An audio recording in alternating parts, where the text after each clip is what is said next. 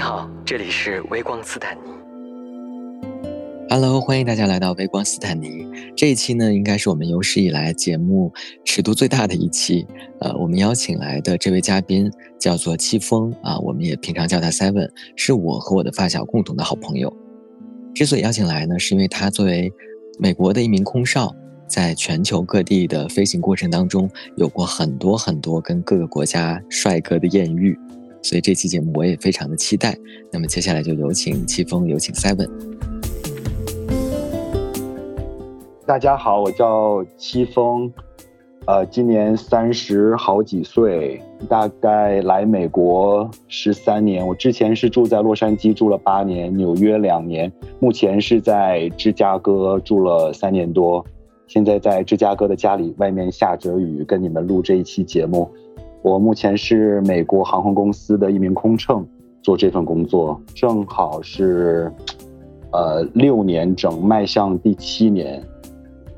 然后，如果你们可以做数学题的话，我是三十岁之后才转做这一行。好的，你大概是什么年纪发现自己的取向的，或者确定自己的取向的？哎，我很小就我很小就知道，哦，这个可以讲吗？因为嗯，我不知道大家小时候在幼儿园的时候，你还记得吗？就好多男男生都愿意去亲好漂亮的女孩儿。啊，当时我就是去亲漂亮的男孩儿，然后当时我不记得，然后我妈妈 回家告诉我的时候，她说：“哎，你今天老师跟我说说你亲了哪哪哪一个男孩儿？”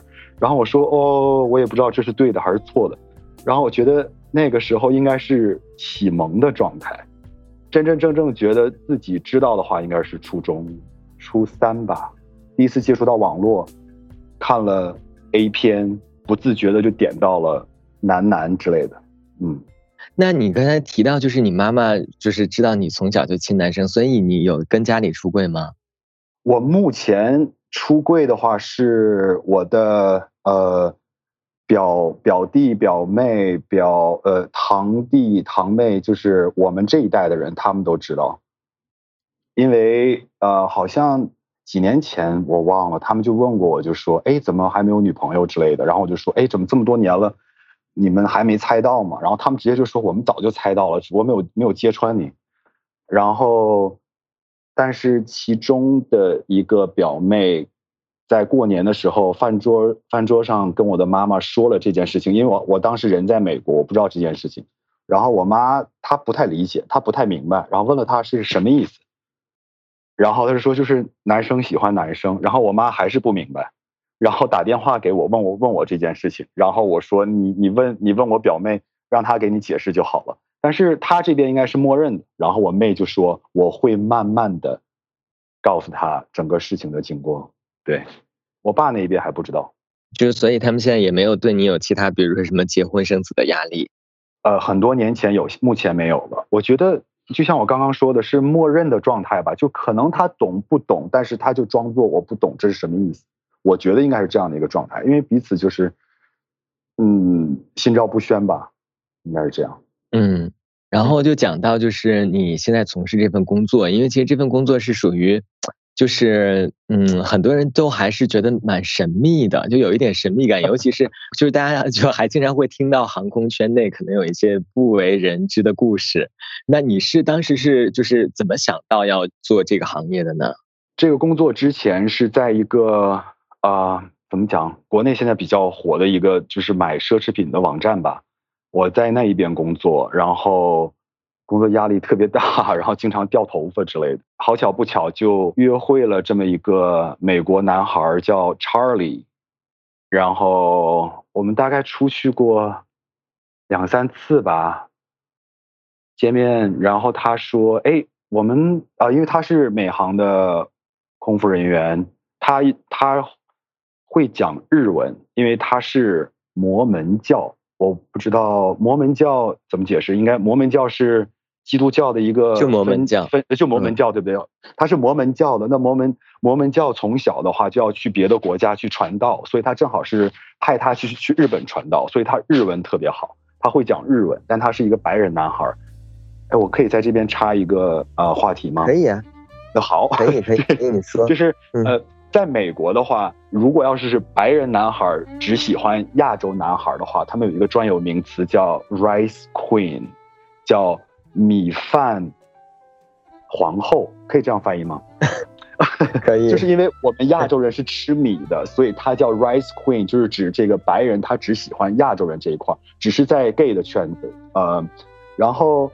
呃，因为有一点点带有歧视的色彩，对不对？因为他说哦，你只吃米饭，然后所以他叫 rice queen。但是如果亚洲人只喜欢白人的话，他叫 potato queen，因为白人就吃土豆的嘛，叫土豆皇后。就是这个人呢，他只喜欢只找白人。然后最有意思的是，如果亚洲人只喜欢亚洲人的话，就像你这样的，他叫 sticky rice，叫糯米饭，就是。米饭粘在一起了的意思，就是亚洲人只喜欢亚洲人，所以很有意思。那 Charlie 呢？这个白人小男孩，他就是一个 Rice Queen，他只喜欢亚洲人。所以我们大概出去约会了几次之后，因为我也知道他是，呃，美国航空公司的呃空服空乘也好，他会讲日文，所以他经常飞日本。然后我我也我当时跟你们是一样的，也觉得哦，这好像是一个特别神秘的一个职业。然后。他说：“哎，我们航空公司正好也招人，你要不要去试一试？因为他当时知道我工作压力也比较大，我不是很喜欢办公室的工作，呃，早九晚五，然后周一到周五。他说你可以试一下。然后我想说啊，我从小到大都没想过我可以当空乘，因为你知道国内的要求是，好像男生的身高一米七五到一米七八之间，然后身上不可能有纹身，不可能有伤疤，还不能戴眼镜，皮肤还要好。”我当时是戴眼镜，呃，皮肤还一般般，然后还戴着牙套。重点是，我觉得我说他会他会招我吗？他说你就去试一下吧。然后结果美国这边他的政策还是，就是没有没有什么身高限制啊，没有种族限制啊，也没有什么对皮肤的要求。如果你伸手只要能够到行李柜，把行李柜盖上的话，你的身体条件就达标了。然后你胖不会胖到你坐不下我们空乘人员坐的那个在飞机上的椅子。它就是达标了。然后面试的时候，呃，我觉得我面试已经用尽了我这一生所有的面试的技巧。然后面完试之后，当时他就直接，呃，让我签约。呃，当时签约的时候还比较有意思，因为他说：“哎，我我们这边有一个飞机上面的播报，你可以帮我们播报一下吗？”然后正好我们要测试一下呃你的英语能力。然后结果第一句话就说啊，是英文就说哦，恭喜你，你得到了这份工作。然后接下来你会接受七周的空服人员的呃训练。然后他直接是让你读的跟他签约的合同。我觉得这一点是非常惊喜。然后你读的时候就觉得哦，呃呃，是真的吗？然后他就说好，是真的，所以你要签一下字。然后是七周的训练，我们的。培训基本上就是，呃，服务这一方面的话，只占七周的一天，所以他们 不是注重服务这一块儿，其他所有的六周半都在，呃，培训紧急事故这一块儿，救生艇啊，游泳去救人啊，怎样去呃帮助别人穿救生衣啊，然后怎样去呃开门呃开机舱门关机机舱门。然后应对呃扑火呀，或者是做心脏复苏等等一系列的吧，反正就是消防员、护士、呃救生员之之类的，再加上呃空乘这些紧急的呃怎么讲技能？对，他主要培训是这一个。然后有有比较难的一方面的话，就是因为好多我们医学方面的专业名词。或者是飞机的一些专有名词，稍微来说吃力一些。对于呃英文是第二外语的这些培训生也好，呃稍微难一点。但是呃过的话还是比较容易的。我们我们整个每个班，我们班一共是六十个人，结果集体都毕业了。然后好多班级的话，大概中间会有十几个人就掉队了，因为呃每周的话大概有三次考试，如果你累计三次考试都不及格的话，那你就要回家。他们要求的话是男生跟女生应该是一半一半的，然后呃 gay 的话又是一半一半跟男生，就是直男跟 gay 应该是百分之五十百分之五十，所以如果你有这样的要求吗？没有这样的要求，但是我是根据我们班级里的呃这样的这些人大概算了一下，就是我们第一天 跟我旁边的女生，因为她她是大连人，然后我就跟她说，哎，我说我们猜一下这个班级里到底谁是 gay，然后结果我们大概能有是二十八个男生吧，然后到最后大家都纷纷出柜了之后，就觉得哎，好像有一半都是 gay，就十四个是 gay，所以另外另外十四个是十四个是直男，所以我觉得如果是你遇到男空乘的话，因为百分之五十都是。那但国内可能就就另外说法，这个国内应该那那我不知道啊，因为就是我实在不了解这个行业，所以也不敢轻易说。那你当时面试的时候，他们会问你这个问题吗？哦，不会，面试的时候不会问这个问题。嗯，他不可能这样，他不可能问这个问题。嗯，那既然就是整个空乘的这个当中的 gay 的比例这么高，那你在这些年里面有没有跟其他空乘有有比较暧昧和来电的时候？呃，我跟空乘没有，因为我跟啊怎么讲啊，我跟我们公司的空乘没有暧昧的关系，但是我约会过一个呃呃不是同公司的呃一个机长，但是他不是那种我们想象的美国的机长都是白发苍苍的那种，但是我们也是年龄相仿，但是呃我们约会了几次，然后他跟我说，哎。啊，你看我们约会这么久了，要不要成为男朋友？然后我说，哦，还是不，还是不要了吧。你看我们两个每天谈的都是飞来飞去的事情，所以我觉得这个比较无聊。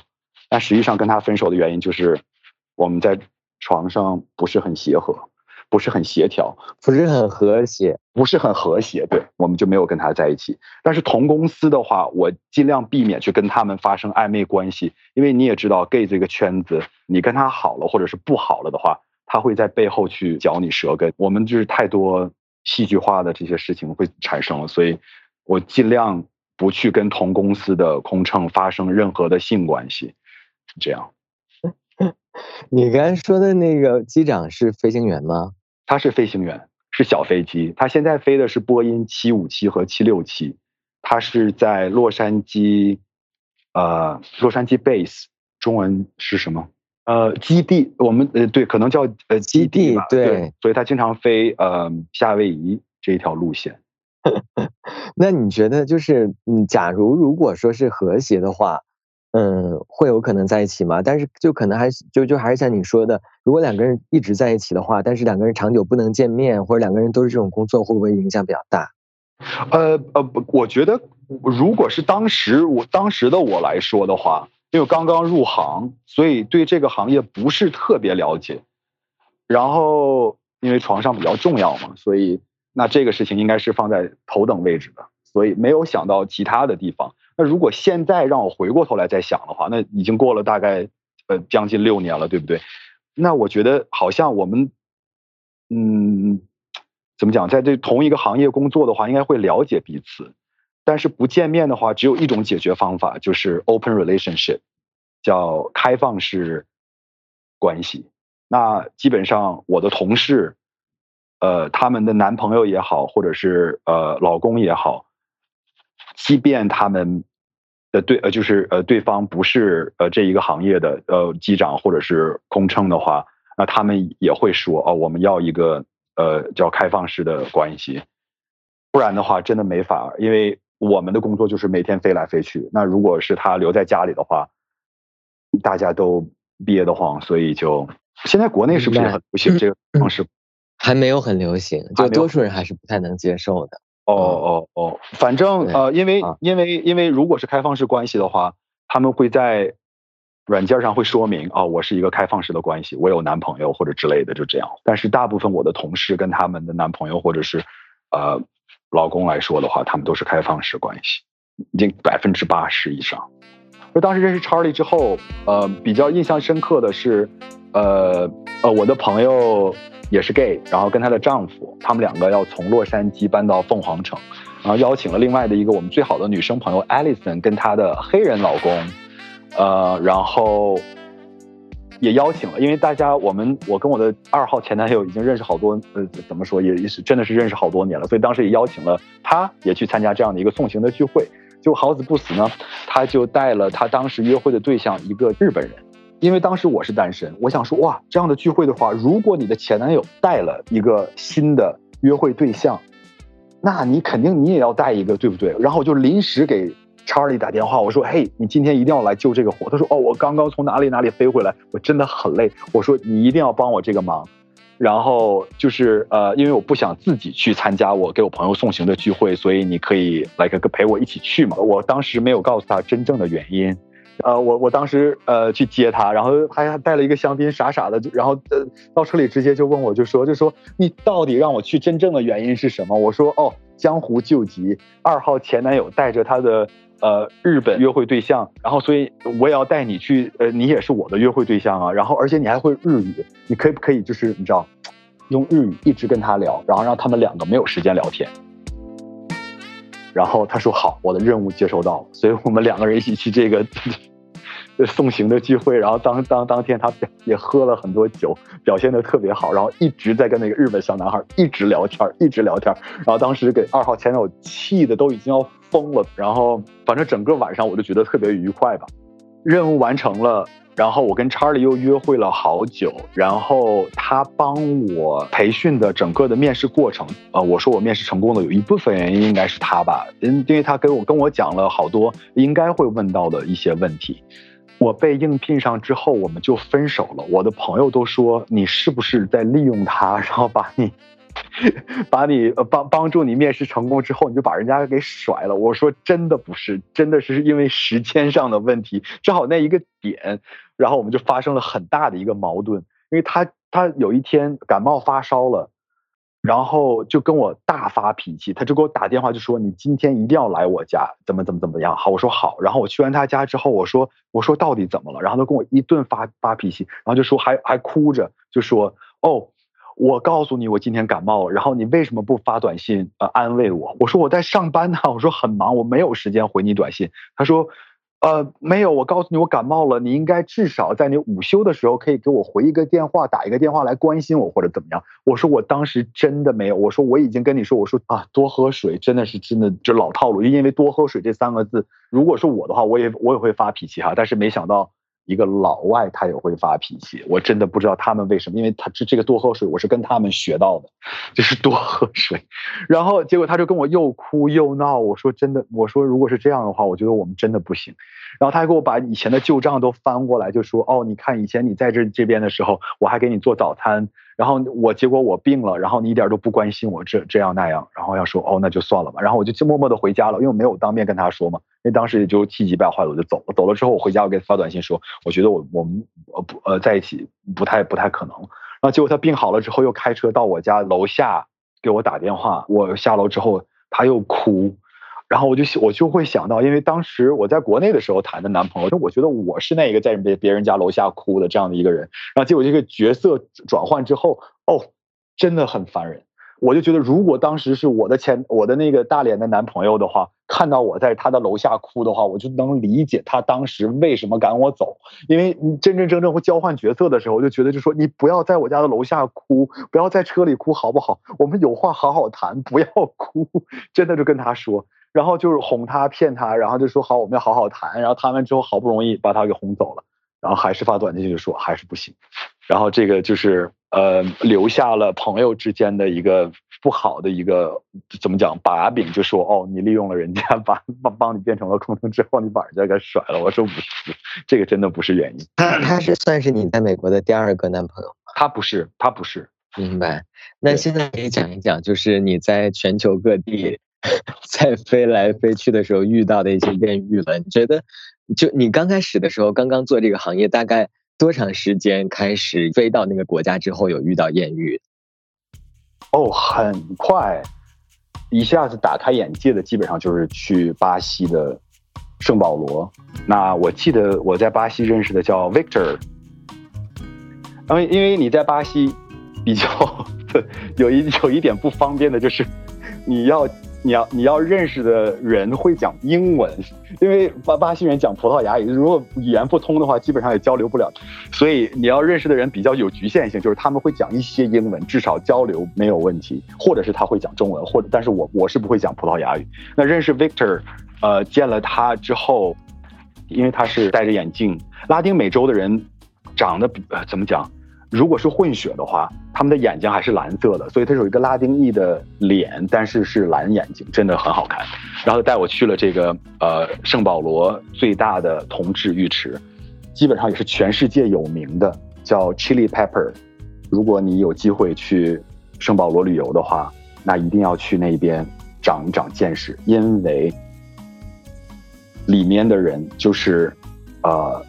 同 gay 片里的男主角们，就基本上百分之五十都是 一个类型的，所以大开眼界。因为你在你你你你你看到呃这个人的时候，你觉得哦，这个是哦我见过真的是呃呃最帅的、最帅气的、身材最好的。然后你一回头哦，怎么又一个比他身材还好的？然后你再一转身，哎，怎么又有一个更帅的？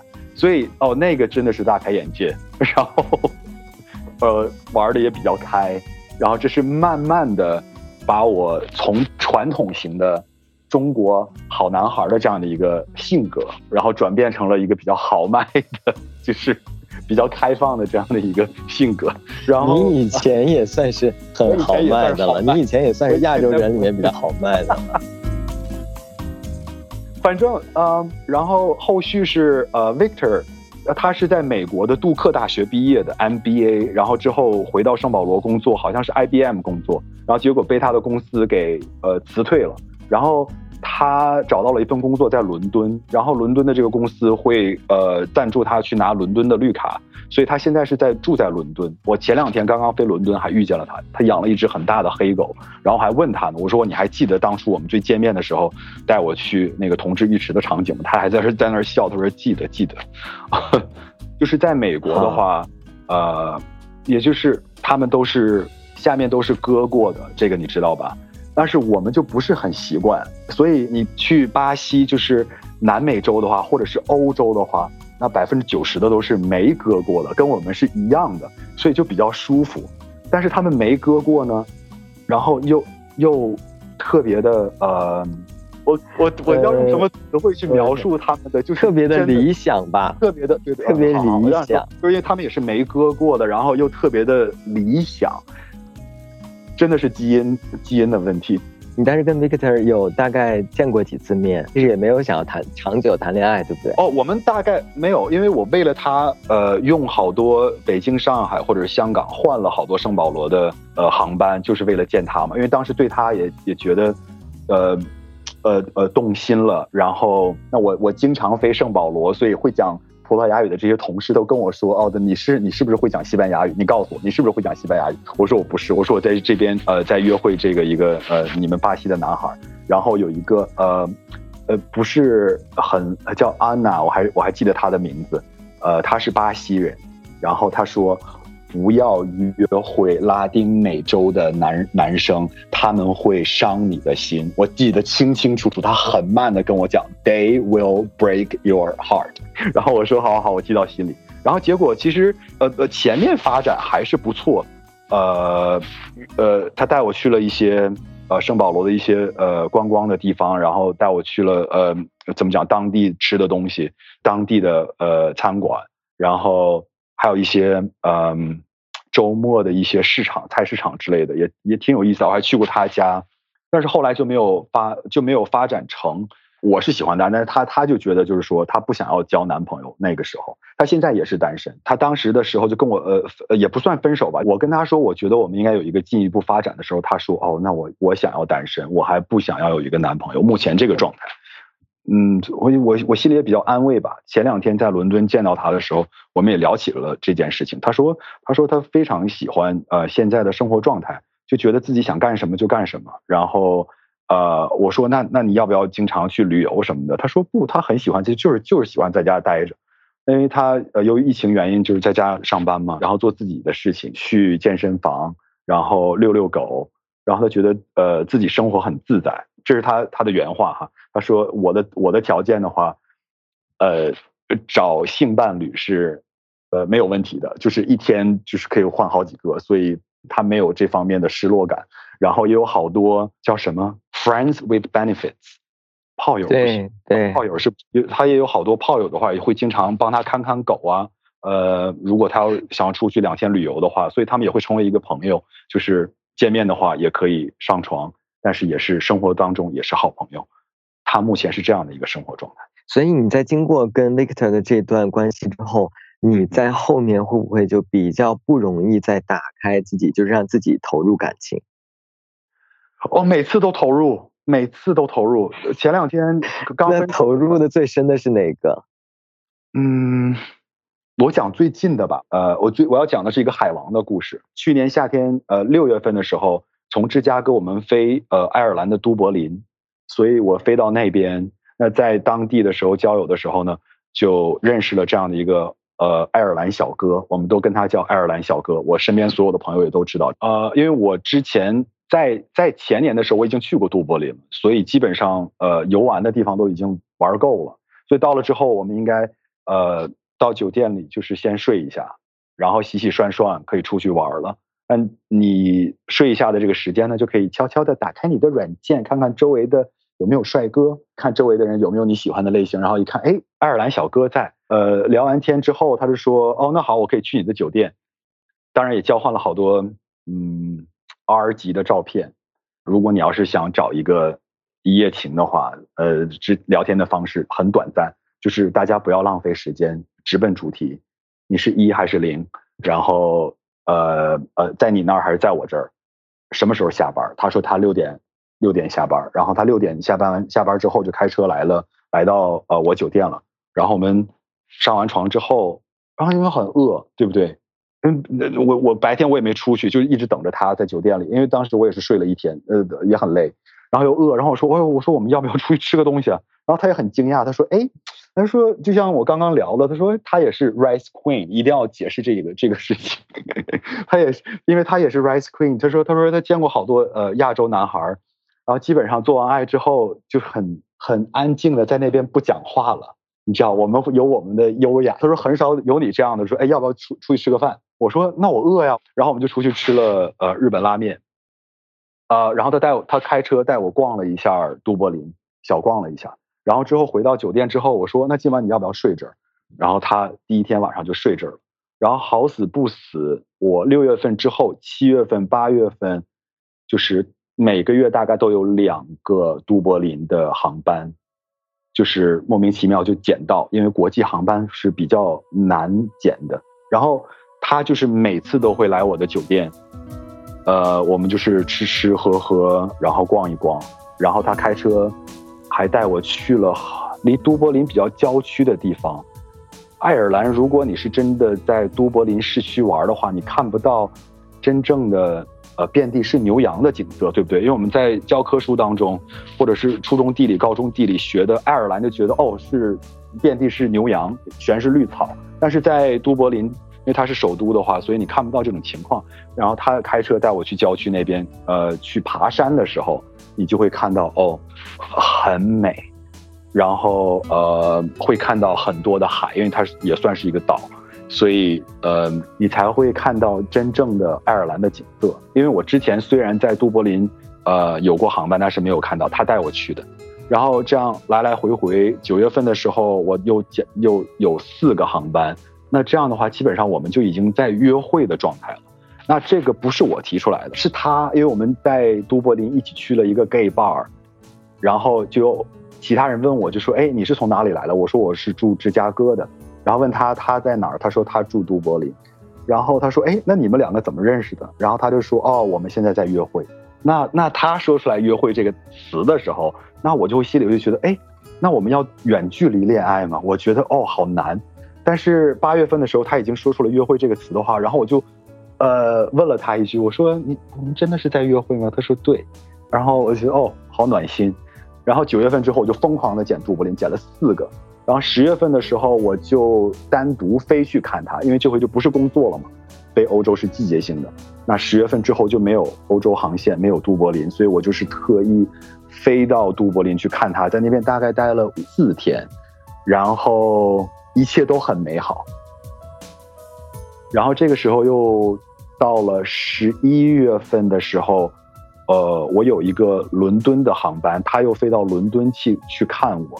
我们还一起去了《哈利波特》呃，那个 Warner Brother 华纳兄弟《哈利波特》的制作场景的这样的一个游，我们还一起去了。呃当时真的是非常的浪漫，然后我们就计划了呃下一个旅行，所以我们在十二月初的时候，圣诞节前去了哥本哈根，因为觉得那边如果有呃如果要是感受圣诞节气氛的话，那哥本哈根是就是非常嗯安徒生童话的的一个城市嘛，对不对？这个王国。所以我们从小就是觉得卖火柴的女孩就是那边跟冬天呐、跟圣诞节有很大的关系。所以我觉得，哎，我们应该去哥本哈根。然后他说好，呃，那在哥本哈根的时候，我们就确立了男朋友的关系，也是在，呃呃 gay bar 里面。因为我我我这次我没有去主动，因为我觉得长距离恋爱不会有结果，这是其一。然后其二的话，是我每次都投入进去。然后每次都没有好的结果，所以我这次比较，啊，没有把自己抛出去，觉得好，你你来吧。这是十二月份，结果在呃十二月末的时候，我们在一次视频通话的时候就跟我说，哦，长距离恋爱，他觉得不行，很突然，就一切很突然。然后我觉得，呃，我也是双子座，他也是双子座，我觉得这这你你骗得你骗得了别人，你肯定是骗不了我，我觉得肯定有其他的事情在。然后我就做了一个很疯狂的事情，就是飞到了杜柏林，没有告诉他。然后我在酒店入住之后，我才给他打电话说：“嘿，我已经在都柏林了，你要不要出来见个面？”然后他说：“好吧。”然后出来见面之后，他就跟我讲了实话，就说他之前的一个男朋友，一个印度尼西亚人，想要跟他复合，然后他在考虑跟他复合当中。我说：“啊，我说什么？”然后呃，他就觉得就是对，因为他们两个人一起。呃，住在一起过。他们他之前的公司派他到迈阿密工作，然后这个印度尼西亚人呢，他是卡塔尔航空公司的空乘，所以经常飞呃迈阿密，所以他们在那边大概住了好久。然后，然后但是由于疫情呢，她就不得不回到了都柏林，爱尔兰。然后呃，疫情呃，她的男朋友也被她的航空公司给怎么讲遣送回家了，因为我们没有这么多航班。那所以他们分隔两地，一个在印度尼西亚，一个在都柏林，所以就只能分手。但是呢，好死不死，不知道什么时候他们就联系到联系起来了。然后她的前男友呢要跟她复合，她同意了，她说可以试一试。然后我就很生气，我说哎，我说我们两个不是男朋友吗？然后怎么这么突然？他就说他也不知道了，就是用很多不我不知道来搪塞。然后说好吧，我说那你们去试一试吧。那我先退后一步，然后我让你们先去试，然后看看有什么结果。二月初的时候，她的前男友就去了都柏林，然后二月十四号的时候，他给我发了一个呃短信，然后抱怨说：“哦，我们真的很糟糕，因为。”他埋怨我情人节的时候没有安排任何事情，然后现在的饭店都已经呃约满了，所以他们连吃饭的地方都没有，所以他现在跟他在生气，在打包行李要回美国迈阿密。我说哦，这这样不好吧？这样是不是会很你知道很难看？你也人家这么大老远来看你，然后你就让人家哦呃直接打包行李回家嘛？然后我劝他回家去，别让他走。我就觉得就是说你不能撵人家走吧，因为。这这这他是不远千里去都柏林看你的，然后呃长话短说，就是他回家的时候他没走，然后就觉得呃又好了。隔一天之后，他们周末，呃小爱尔兰小哥不上班了，就带他开车去了北爱尔兰的首都 Belfast，反正他们就是一个呃呃开车的长途旅行，开车开到了北爱尔兰的首都，然后。待了两晚之后，又回到了爱尔兰的首都都柏林。然后这个时候，他们的感情就迅速升温。但是呢，他们二月末的时候呢，他又要已经安排好了行程，跟他另外一个朋友来纽约玩。那我就觉得我有机会了。那他在美国的话，我就可以去纽约去呃见他嘛，然后跟他呃至少可以再当面谈一谈。然后。周五的时候，我记得他飞到纽约，那我当时在纽约，然后我们去了一个 gay bar，喝了好多酒，还有我的另外两个朋友，我们四个人喝懵了之后呢，那结果我们就在纽约的一个酒店睡了，我们又上了床，反正，然后第二天早晨的时候，我们还在讨论哦中午吃什么，然后我觉得哎这好像是他有选择我的趋向，那结果在我们讨论呃早饭吃什么的时候，他说哦我的前男友给我发短信了，他在我的下榻的酒店楼下等我呢。然后我说，哎，这又是一个新闻。我说，我不知道他也在纽约。然后他说，对他来纽约是住在他之前航空公司朋友的家里，但是他在纽约的话就是跟着我，黏着我，想要跟我在一起。但是我不想要，呃，怎么讲？我跟我的朋友解释的话，他还是我的前男友。是，呃，昨晚他去哪儿了？然后他跟他的解释就说他见他，因为他前男友知道我嘛，他说他见我了，但没说我们发生关系。然后就说他喝多了，然后我们两个人一起睡的我朋友家。这是他跟他解释的，这就是说明你选择了他，对不对？因为你跟他解释了，你没跟我解释。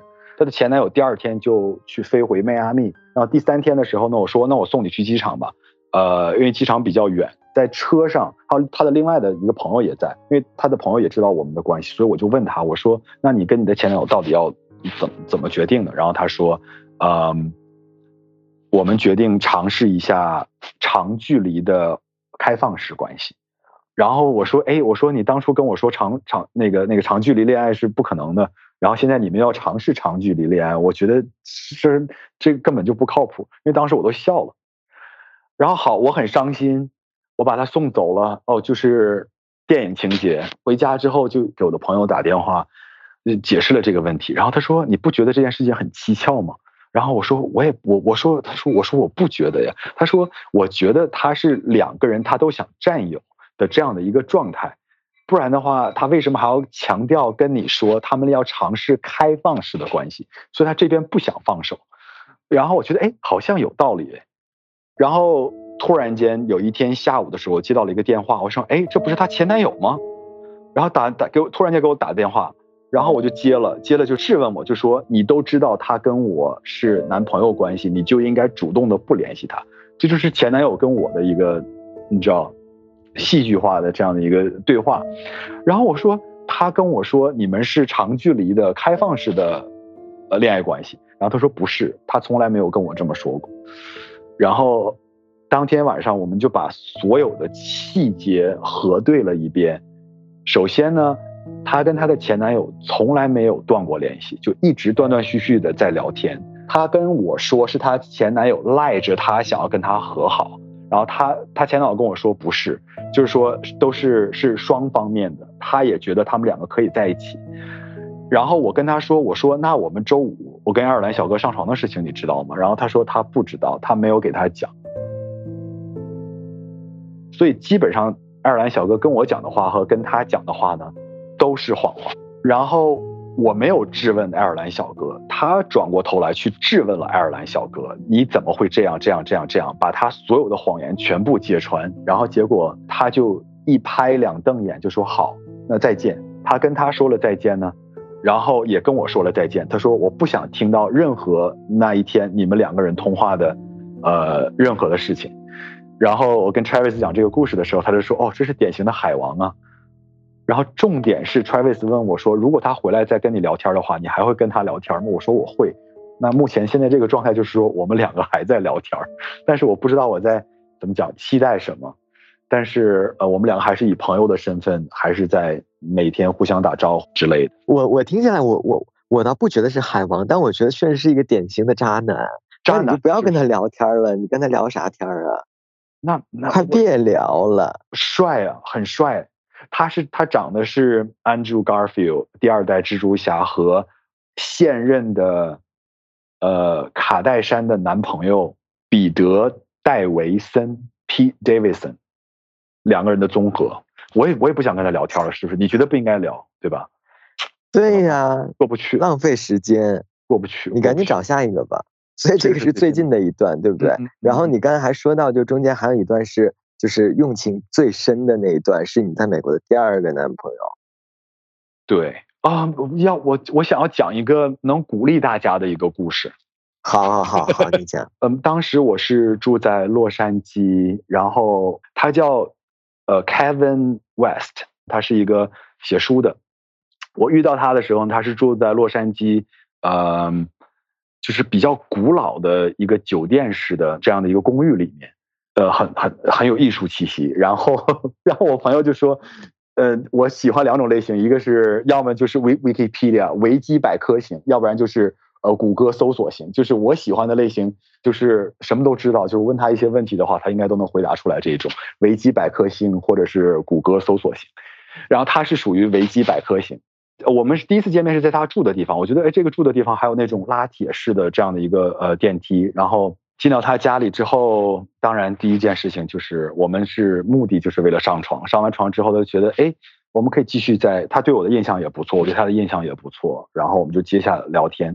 我们约会了第二次之后，深度了解，他给我讲了他的故事，他是美国版。美容与服饰就是 Vogue 的一个小编辑吧，很小，但是呢，公司把他派到了巴黎去，呃，上班，然后写一些专栏。有一天呢，他在周巴黎的一个周末的集市呢，他就买了好多草莓。然后过了几天之后呢，觉得哎，我自己的这个草莓他吃不完，好像要坏了。然后他说那怎么办？然后他突然间就想到，他小时候他的祖母教过他做草莓酱。然后他说好，那我就把这些草莓做草莓酱。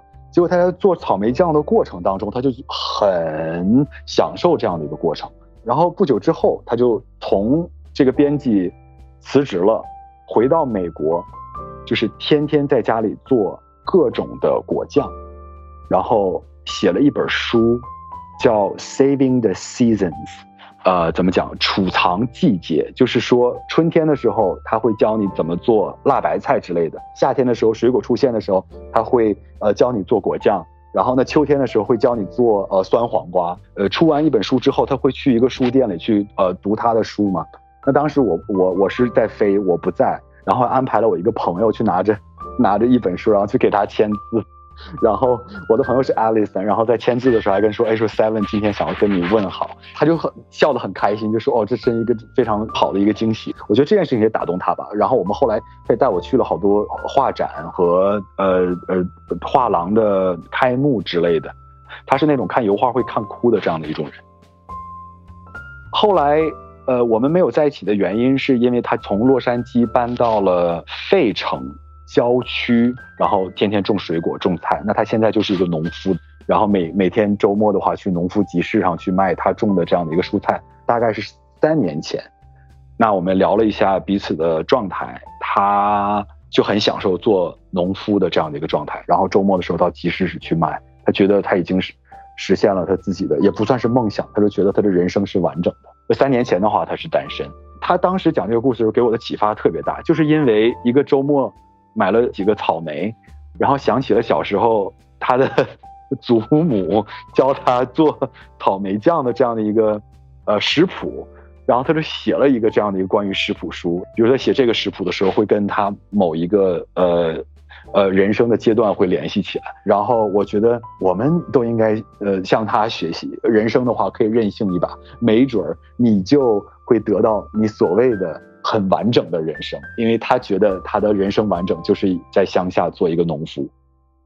呃，认识他之后，对我来说帮助最大的就是，我在之后的人生做决定的时候不会想太多，就觉得有些时候就是你突然想到了一件事情，你觉得应该这样去做，那你过两天之后就应该这样去做。你也知道，我做了很多疯狂的事情，就是比如说当空乘突然间，然后突然间从呃洛杉矶就搬到了芝加哥，就就是一些很很临时的这样的一个决定。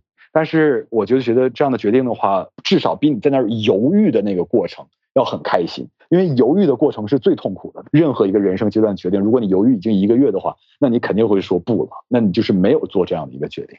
所以从他身上我学到了这样这样的一个很好的这样的一个优点。我很同意这样的人生观。对对。因为我自己其实也是这样的人，就是我特别不喜欢那种你想一件事情，你非要把它想到一百分再去开始做，没有任何一件事情能够让你想到一百分再去做的，你一定是觉得想到四五十分，然后其他的要在做的过程当中再去慢慢的把它完善。对，我是属于这样的一个人，我还比较行动派的。对，我觉得对对对。我再讲一个很很简短的，当时是二零一八年的四月份。我们刚刚开始飞罗马，我从来没有去过意大利。那我从呃呃芝加哥飞到罗马，我看到有人要呃不要飞这个航班，那我一下把它抢过来，说好好好，我帮你飞。那所以我就第一次去了罗马。你刚刚来到意大利之后，进入到酒店，呃，第一件事情觉得特别有意思的就是你进到厕所里面，你会发现有两个马桶。然后一个是呃，我觉得一呃一个是马桶，你会很很带盖子的，知道吧？这个就是哦，就是哦，这就是跟普通的马桶是一样的。另外一个是敞开式的，然后一个水龙头在那边。所以它是用完马桶之后是一个清洁的一个东西。我觉得啊，这是一个很神奇的一个地方，就好像只有意大利有，其他的呃，像国内的酒店或者是呃南美的酒店，它会有一个额外接出来的一个水龙头，你可以去清洗你的下面，就觉得挺有意思的。然后呢，休息之后，打开交友软件，遇到了一个这个呃很帅的，不是典型的意大利帅哥，但是你可以想象一下。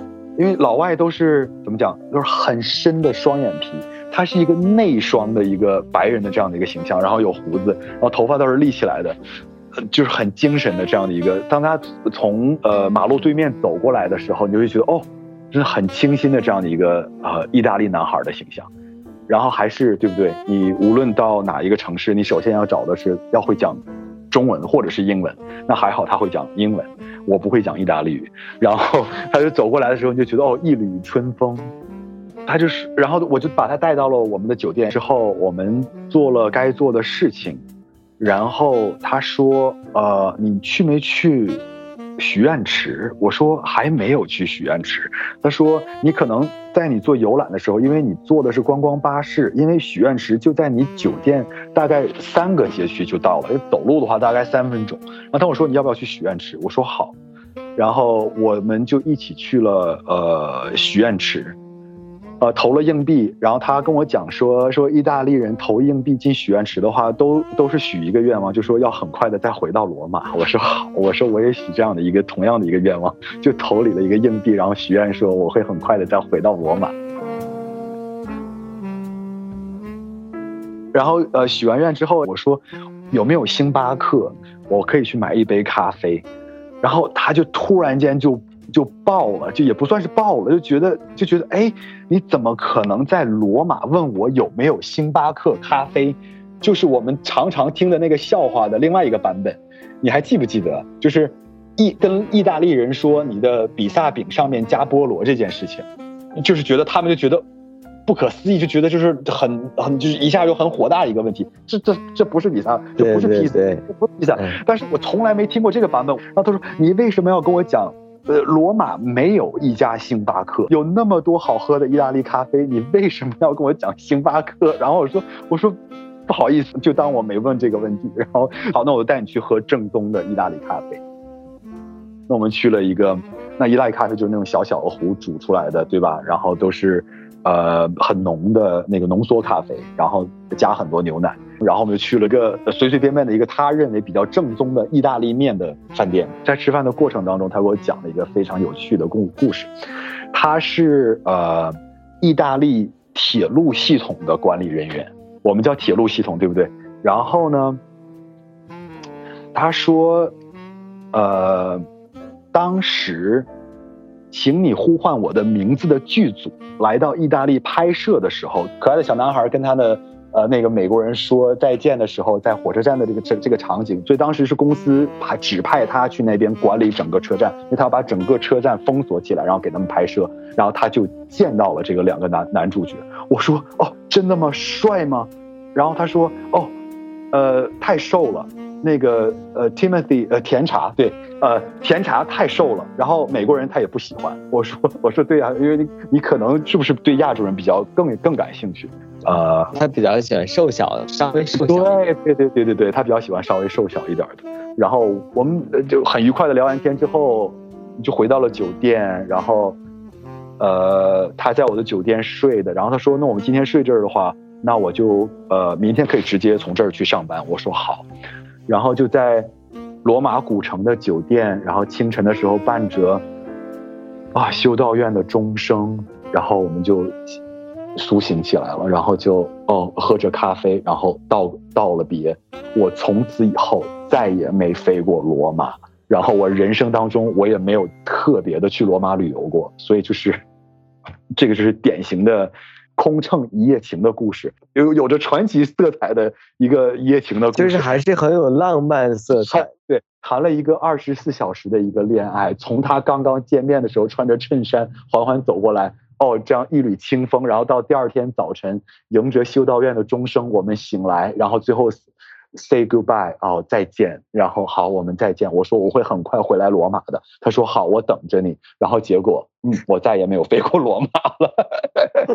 哦，哎呦，那你还有没有就是呃那种比较有地域色彩的邂逅？比较印象深刻的，比较有当地呃异域风情的，呃，阿根廷。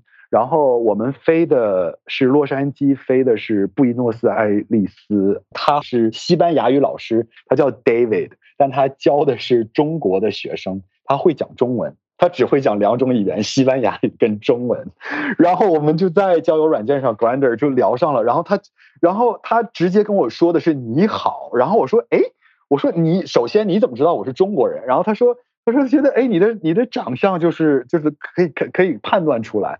然后他觉得可以试一试，然后我说你中文是跟谁学的？他说他在大学里学的是中文，但不是他的专业，他就很喜欢中文。他一次中国都没有去过，但他中文的程度是真的很流利，稍微慢一些，用的词语大概就是我们小学的这样的一个词汇量，但是真的是呃怎么讲，百分之八十的无障碍交流，就觉得应该是很有意思的一个人。我想知道他的背景故事，不是说哎我们直接就到酒店呃。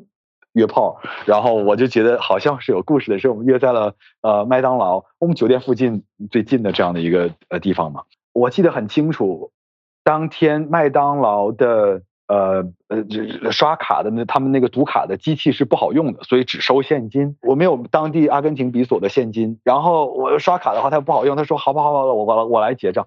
他用的是“我来结账”这四个字，中文就一直印象印在我的脑脑子里。不是说你词汇量的大小，你用我结账，我觉得可以，因为主谓宾对吧？结账对主谓宾结构这样的话很好。他说“我来结账”，我说：“哎，你这个来是怎么学到的？”都是看了好多中国的电视剧学到的。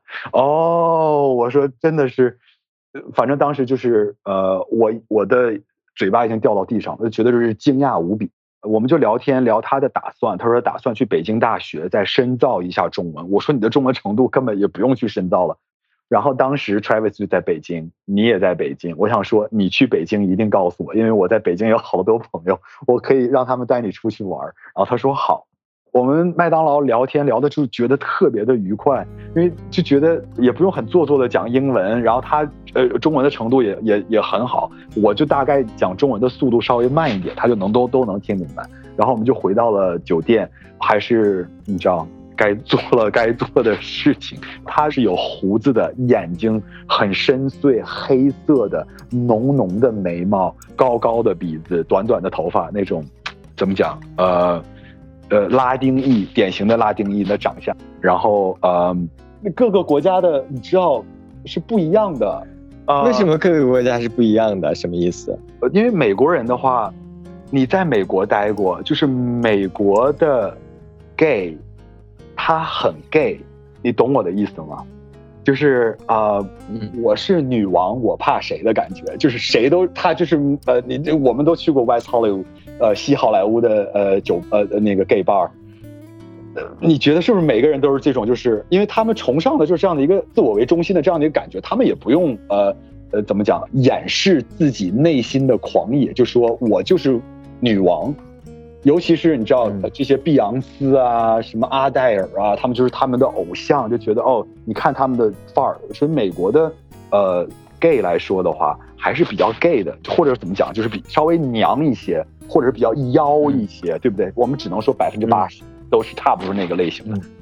但是南美国家的 gay 呢，就是很爷们儿的感觉，就是很男人的感觉，因为他们也不是说我就要暴露这个，从小要暴露我的身份，当然也有娘的，但是是就是呃少数里面的，但是大部分的都是很。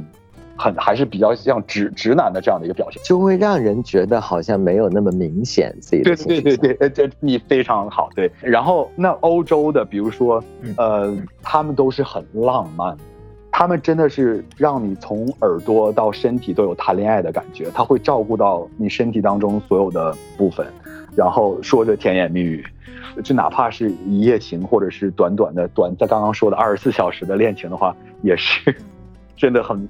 很呃很浪漫，那呃呃伦敦那边人的话就是比较比较，嗯，很严肃，也不算是严肃吧，就是呃怎么讲？也也不能用绅士，因为他们也不是绅士，一板一眼，中规中矩，一一板一眼的中规中矩的，就是哎，我这辈子我就是一哈，我我我我就是一百分之百的，我不可能去呃为为了你而去改变我的这个床上的位置。拉丁美洲我们感觉就是很豪放，那他们在床上的表现的话也是很很豪放的。那呃美国人的豪放是另外一种豪放，他们的 的方式也会很。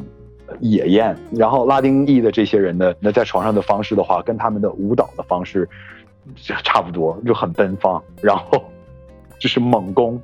如果是他们是呃做一的话，真的是猛攻型的，然后呃酣畅淋漓的，你会感觉到他们的汗会滴在你的身上，就觉得哦，真的是呃呃不一样啊。但是呃拉丁裔的话，体毛比较多。所以，然后我们又我们又没有体毛，我们是很平滑的皮肤。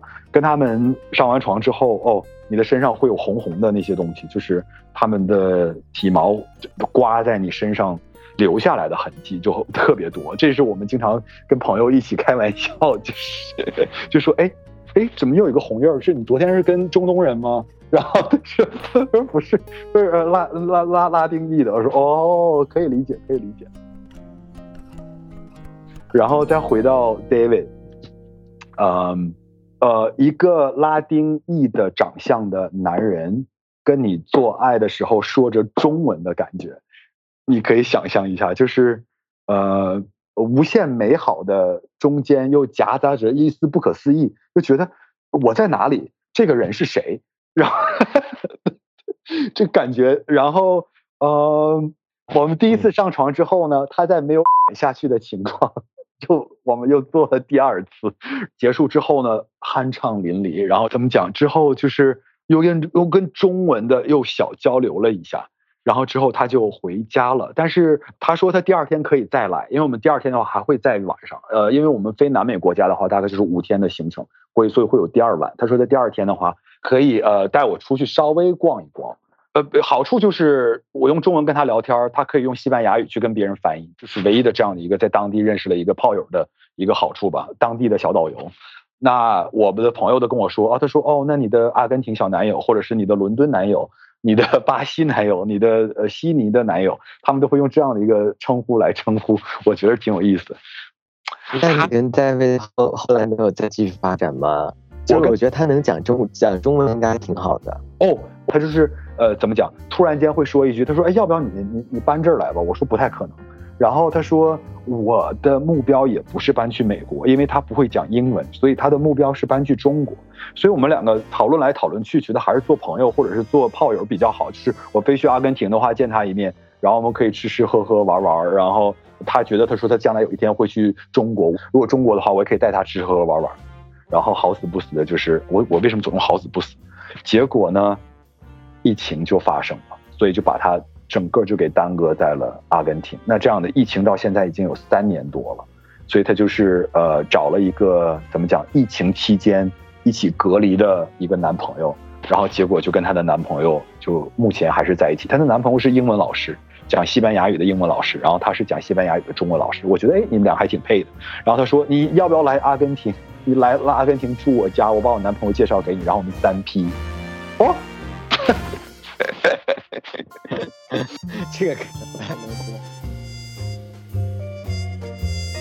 不，你等我，你你你先把把这故事，就是他当他三 P 的意思是，我可以用英文跟他交流，我可以用中文跟他交流，所以就是不呃无障碍交流，他不用在中间用西班牙语翻译，你懂我的意思吧？所以这语言这个方面是很很有很有意思。那你对于未来的感情有什么期待吗？比如说，你会想要期望有一段非常稳定的感情，然后就是甚至是可能会为为了那段感情而放弃这份工作之类的，会有那种吗？